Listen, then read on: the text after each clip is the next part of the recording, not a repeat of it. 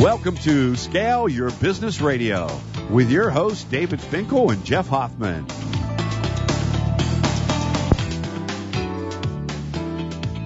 Hi, everybody. This is David Finkel, host of Scale Your Business Radio. Every week we share ideas and strategies to grow your business and get your life back. In this segment, we're talking about escaping the feast or famine cycle. How to systematize your lead generation so that it consistently happens. And, and here's the problem. You're, you're so busy handling the details of the business, being wrapped into the day-to-day operations, that you currently don't have time to stop doing the fulfillment, the production, the doing of the business to do more of the sales and marketing work because you have too much work on your plate. Or you're either scrambling so busy to get more work that eventually you get all that work. Now you stop doing the sales and marketing activity and jump over here and do your, your, your actual fulfillment production side. And then you get wrapped into production fulfillment side, maybe finish up a couple projects. And now you're scrambling because your pipeline's empty. And there you are, and you're at this place where you're constantly scrambling back and forth between production and fulfillment and actually out there generating new business. And as a result of that, you're really in a place that what you're left with is building no real momentum.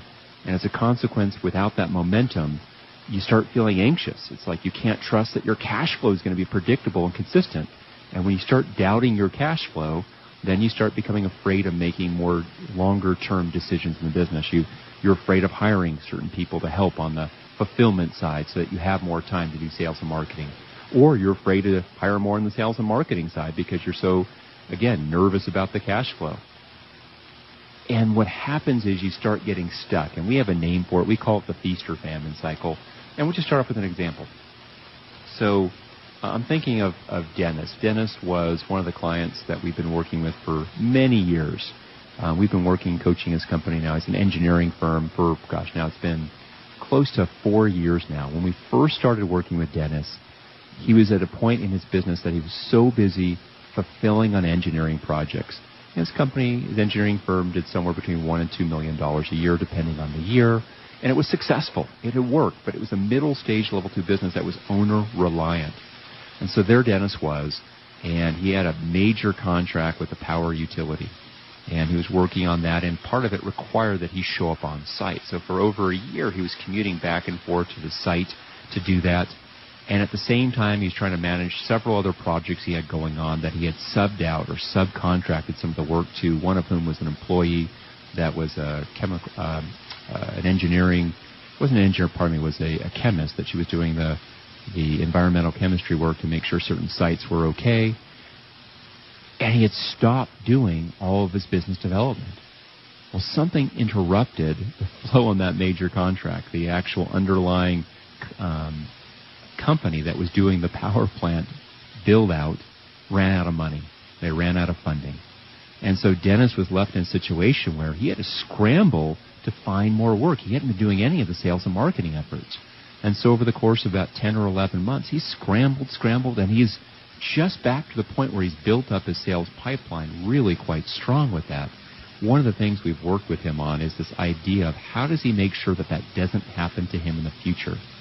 And so I want to share with you five core concepts to help you with your marketing to make it so that you don't fall prey to feast or famine. So the first is a concept we call evergreen. By evergreening your marketing, what it means is you're creating your marketing pieces and marketing efforts so that they can be used over and over and over again. What that might look like. So imagine you were a service business that you had a retail location, maybe you had a uh, HVAC company, heating and, and, air conditioning company. And every spring, um, after the winter time, you have a certain offer that you want to go out to do a tune-up for spring cleaning of your of your duct work, you know, and making sure that you're changing out the filter for the, the summertime when your air conditioning is going to be going back on, and to tune up that AC so it's really energy efficient. Rather than doing that offer one time and then the next year recreating it from scratch, just by taking a little bit of extra energy, you know, another 5%, another 10% of energy to do your marketing in such a way that the next year comes by, you can pull off the shelf, so to speak, go onto your computer and go into your system of your systems and pull out your spring, spring cleaning or, or air conditioning tune-up offer. And maybe it's a combination of a postcard along with two direct mails and a follow-up phone call script that your staff is going to use to follow up to these people. So there's a postcard sent, a letter sent, phone call made, one more letter sent afterwards. It's a lot of effort to set it up the first time, but if it works and you tracked it and can show that it worked, next year it'll become a snap because you've already got everything. All you need to change are your dates. For example, if you put an expiration on the special offer, you know, they can get what normally is a $395 tune-up and they can do it for 149 but they have to call in the next seven days by, you know, make up the date here, by April 16th or April 20th. You might have to change that date depending, but the rest of it is an evergreen campaign. It can be used over and over again. The second way that you can start to uh, avoid feast or famine is by, again, systematizing your marketing efforts so that when you have a mechanism to do the marketing, if you can turn it into just a simple system, what it does is it reduces the thought that you have to put into it. So let me give an example. One of the companies we work with in our business coaching program, um, they're a physical therapy company. They have six clinics in North Dakota and in Minnesota. And one of the key leaders and owners of the business, her name is Heather. So Heather says that for her and the other four uh, co-owners of that business, they get so wrapped into treating patients that they often stop doing the marketing. And I just talked with her a little bit about it, and, I, and what really became clear was was that the way they had been doing their marketing before we started working with them was they would figure it out each time they would kind of come up for breath. when I said with them, I said, likely you're never going to come up for breath. So how can you do your marketing so that some of your staff can help, or at the very least, you make it so easy that you don't have to think about it? So, for example, referral sources from major orthopedic clinics in the areas where they have their physical therapy clinics are probably one of the dominant ways they get new patients.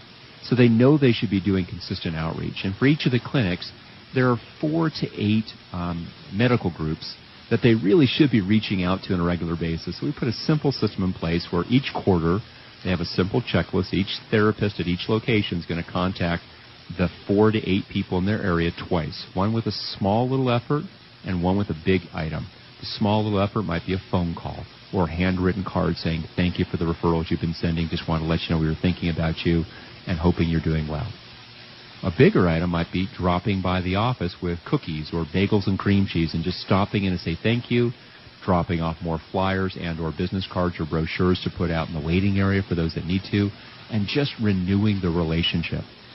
And by systematizing it so whatever that small offer or that big that big touch is for that quarter, they don't have to think about it. One person creates it and all the other therapists follow along. It takes less attentional units.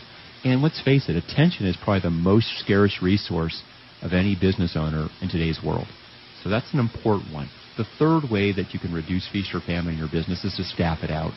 You know, Bonnie, uh, one of our other clients who recently, we're so proud of her, she just reached uh, what we call a level three business, a business that's no longer reliant on her. She's cut her hours back from 45, 50 hours a week down after finally, after four years of working together, she's down to 10 hours per week.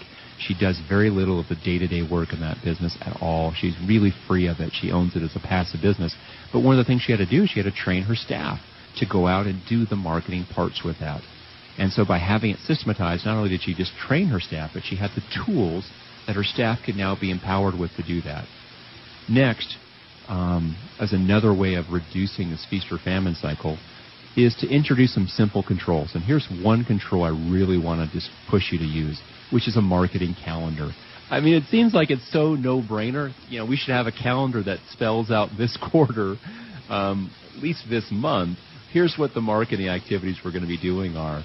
But so few businesses do that. And the beautiful part is you can combine this with the systematization that you're doing, with the evergreen that you're doing, with the staff that you're turning on. And so, for example, Sasha owns the dry cleaners, one of the other businesses that we work with. She was featured in our book Scale. You know, they created a marketing calendar quarter by quarter, so she knows which promotions are going to be running, which helps Sean, who's one of her key leaders in the business, know what he needs to do in advance. Oh, gosh, coming up in in January we're doing a specific promotion, so I can plan backwards. By this date, the marketing needs to be done. By this date, the front counter team needs to be informed of what's going on, and these pieces need to be done by our, our delivery team. So by having it on a calendar, it helps you to evergreen it in a way that can be replicated. And finally, um, how can you automate more of your marketing? Can you use some email integration so that, that you have a drip campaign that happens over and over again? Can you turn your, your direct mail so it happens over and over again?